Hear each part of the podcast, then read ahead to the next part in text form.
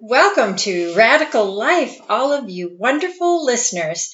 I'm so excited to start a series on the attributes of God. Rick won't be joining me because this kind of is my baby and something that I love so much. I don't know why, but I just in love thinking about God and who He is. I have been this way for about 20 years. It started when a lady at our church in Washington State was teaching people how to put a prayer notebook together. And she had one that was for every week, but I decided to do one that was for a month. So every day of the month, I had a section on repentance, thinking about my sins, uh, different people that I would pray for every day in my family and friends. I wrote down things that God did that were significant, significant revelations he had in my life.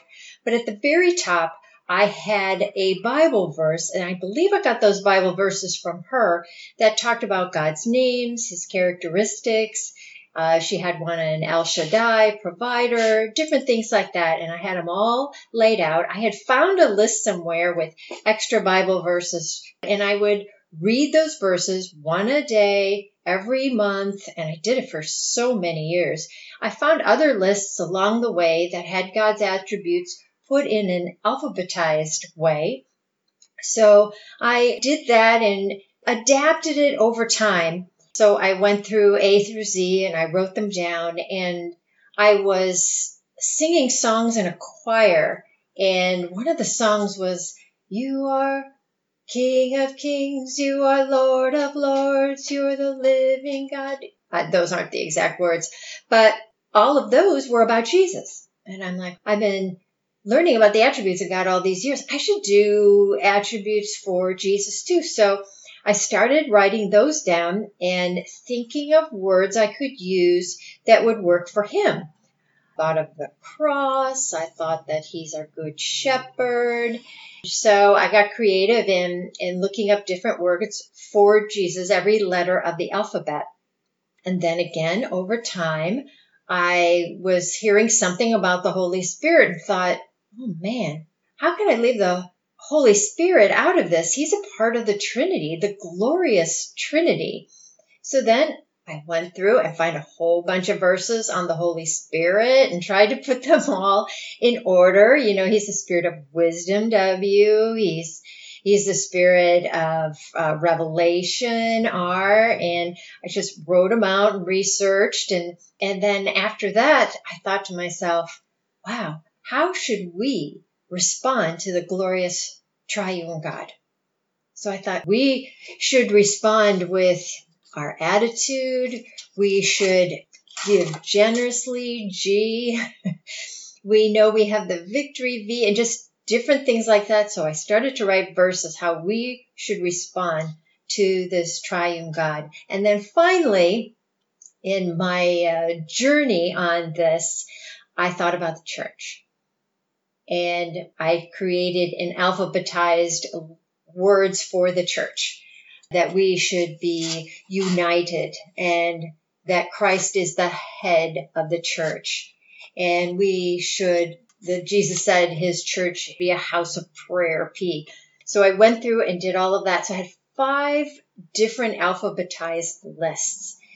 And it's just been so neat. I have use them in my devotional. I would do maybe one of a time. I do all the God ones, and then the next month I do all the Jesus ones. Sometimes I'll just do the whole letter A one day, the whole letter B the next day. I've gone through different cycles as I look up verses, and I'm always changing the verses that I use. Oh, I like this verse better.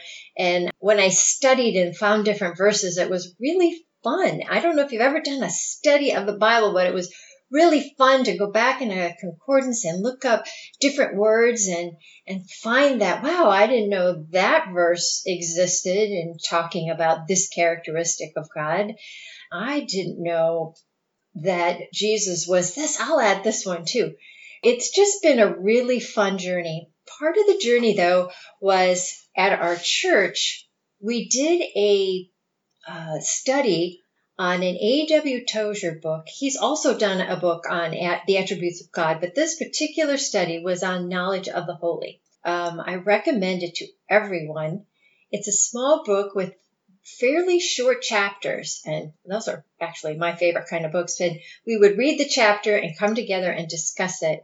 And it absolutely dramatically, radically changed how I viewed God. It was incredible. It expanded my view of God. God got bigger. He got so big in my life. And a lot of us, we put God in a box. But this really just busted open the sides of my box when I read Knowledge of the Holy. There's a quote, and it's not in the book, but there's a very famous quote that he writes, and it says, What comes into our minds when we think about God is the most important thing about us. What comes into your mind when you think about God? However, it is, what you think about Him is the most important thing about you. What you think about God actually affects so much of your life. It affects the decisions you make. It affects how you view others, how you view your life, how you view your purpose in life. What you think about God is the most important thing about you. For example, if you think God is limited in his resources, when you are in a financial need, will you go to God in prayer? No, you don't really think he can help you financially. Maybe you think he can help you in one area, but not another area. So you won't go to him and you won't trust him with your finances. If you think he doesn't care about you, then you won't. Why would you want to go to a God who doesn't care about you? If he feels distant and far away, you won't want to put your trust in him. If you don't think he has any power, that maybe he used to have power, but he doesn't have power today, that his power is limited, then it is going to affect how you view him and how you live your life.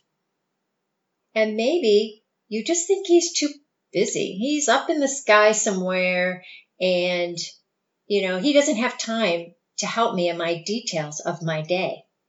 And if that's what you believe about God, then you're just feeling you got to do life on your own and you just won't go to Him. And it really does affect how you pray and what you do in your day. Some people don't even believe He exists.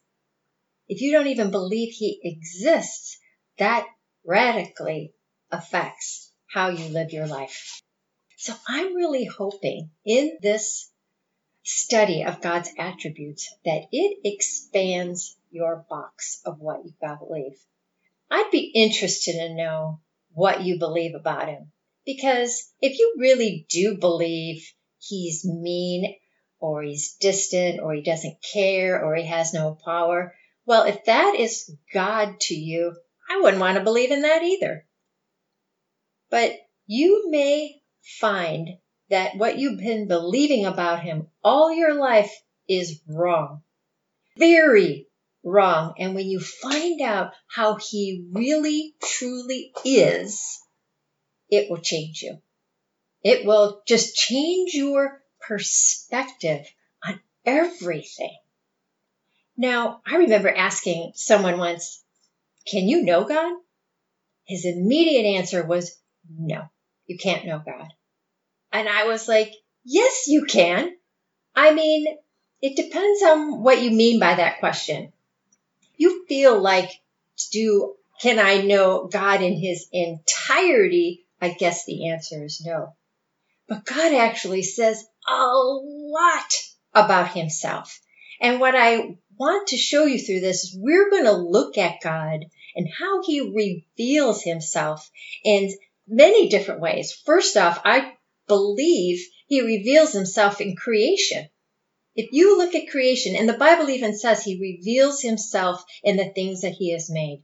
If you look at creation, you will see God in creation. And Jesus says, if you've seen me, you've seen the Father. So if you want to know who God is and what he's like, look to Jesus because Jesus is an exact representation of his being. Jesus did nothing, he said, out of the Father's will. He said not even a word out of his mouth. He spoke every word that came from God. So if you want to know about God, look at Jesus. Another way, of course, is his word. He says so much of who he is in his word. You say you can't know him. That's not true because you can know who he is in his word. He might, maybe even when we get to heaven, we won't even know everything about him, but he has revealed a lot about himself in his holy word.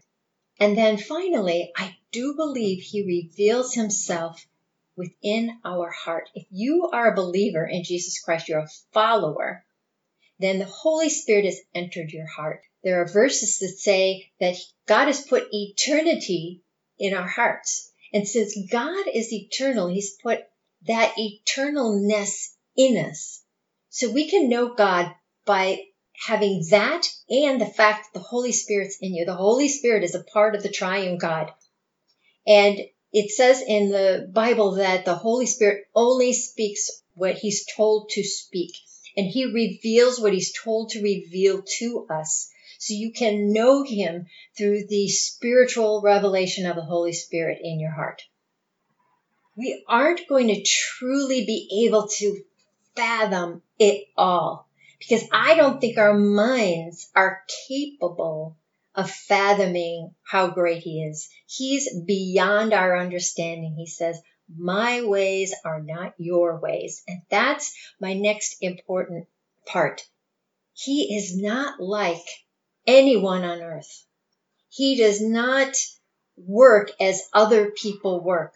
Other people let us down. Other people betray us. Other people are not there for us. Other people lie to us. Other people make mistakes. Other people are one day, one day, and then they're a different way another day. That's not how God is. He isn't, if you've had a bad father, he's not a bad father. He's not like your father at all. I mean, we're all made in his image, but if you've had a bad father, none of our fathers are perfect. Even if you had a really great father, they're not perfect. But God is perfect in all his ways. And another thing I'd like to explain to you that I learned in A.W. Tozer's book that when we talk about an attribute of God, what is true about one attribute will be true about all the others. And this is what I mean. For example, if God is eternal, then his faithfulness is eternal. His love is eternal. They aren't separate. His eternalness, his faithfulness, and his love aren't three separate things. They are all God and they are all interconnected. If he's unlimited without measure, then all his attributes are also unlimited without measure. That includes his resources, that includes his knowledge, that includes his power is unlimited and without measure. They aren't individual parts of his attributes. They're all one. Love isn't one part of him. It's all encompassing in all that he is. My favorite characteristic of God is he's immutable. And I don't have that under the letter I. I have it under the letter U because I needed infinite to be the letter I. So I use the word unchanging. And unchanging is how God is. It never changes. I love that about my God because it just gives me this unbelievable firm foundation to stand on. I can always rely and trust that God is a certain way. I can always rely He's going to keep His promises. I can always rely that He's always with me. I can always rely that He is going to be my provider and meet my needs. I don't have to worry. I don't have to fret and be anxious because he's 100% unchanging and reliable in who he says he is. Now, when I go through these attributes, I want to explain a little bit that I had to be creative. For example, under the letter F, I said that God was a faithful father. I had to use two words because I had to use faithful, but I had to use father too. So luckily they were both uh, started with the letter F. And I said that Jesus was friend, that we talked about the fruit of the Holy Spirit, that there's fellowship in church, and I had to use the word forgive. So certain words I just had to use. And if there were other words, like family or forever. Instead of forever, I used eternal. I had to move things around and look for synonyms of words. For example, with the word big, uh, I could use big for the letter B, but I desperately needed a V word for God. So I ended up looking up synonyms for big and came up with the word vast. And I found vast Bible verses too to use. So that's what I mean why I had to be creative and I had to move things around so that it fit and I had a different my goal was to get a different word for God. And if you hear me go through the alphabet and think, well, why didn't she use this word or that word? That's probably why, or maybe I didn't even think of it. And I would love to hear your input on other words that match that letter of the alphabet or other verses. Some, there were so many verses, I just had to whittle the verses down to certain ones that really touched my heart. You can Google a lot of references if you want a list. And I have created a list, and at some point I will put it together and try to have it available for folks that you can use as devotional. If you don't want to do all the work, I've done a lot of the work for you. I have several goals that I'd like to express to you that I want to accomplish in talking about the attributes. First off, I just love them and I hope you feel that in me. He's worth talking about. There's a verse that David said in the Psalms. One generation will commend your works to another. They will tell of your mighty acts. They will speak of the glorious splendor of your majesty, and I will meditate on all your wonderful works. They will tell of the power of your awesome works, and I will proclaim your great deeds. David was kind of in the business of making sure each generation knew about who God was, his glorious splendor, his majesty. He meditated on God's wonderful works and who he was, and he wanted to tell others of the power of God's awesome works. He wanted to proclaim it. And as king, he could, but we can proclaim it to our friends and family. Don't keep it in how great God is. When you hear these attributes, tell somebody about them. I want you to be moved by hearing God's attributes. When I would study about some of his attributes, it created emotion inside of me. And I know it's the Holy Spirit moving me with emotion. When I think of the awesomeness of God, there's emotion behind it. And you are going to sense and feel emotion when you learn about him, when you hear about him, when you see him in creation. Aren't you moved when you see something creation and it is like awe inspiring? Well, so will you feel it when you are learning about all his other attributes. I want you to know him more. I want you to have passion for him. I want your box to be completely broken. So there are no sides to your box because God cannot be put in a box. There's no box to be put him in. He is like totality. He fills every empty space. He is so enormous. I really want you to know him more through this.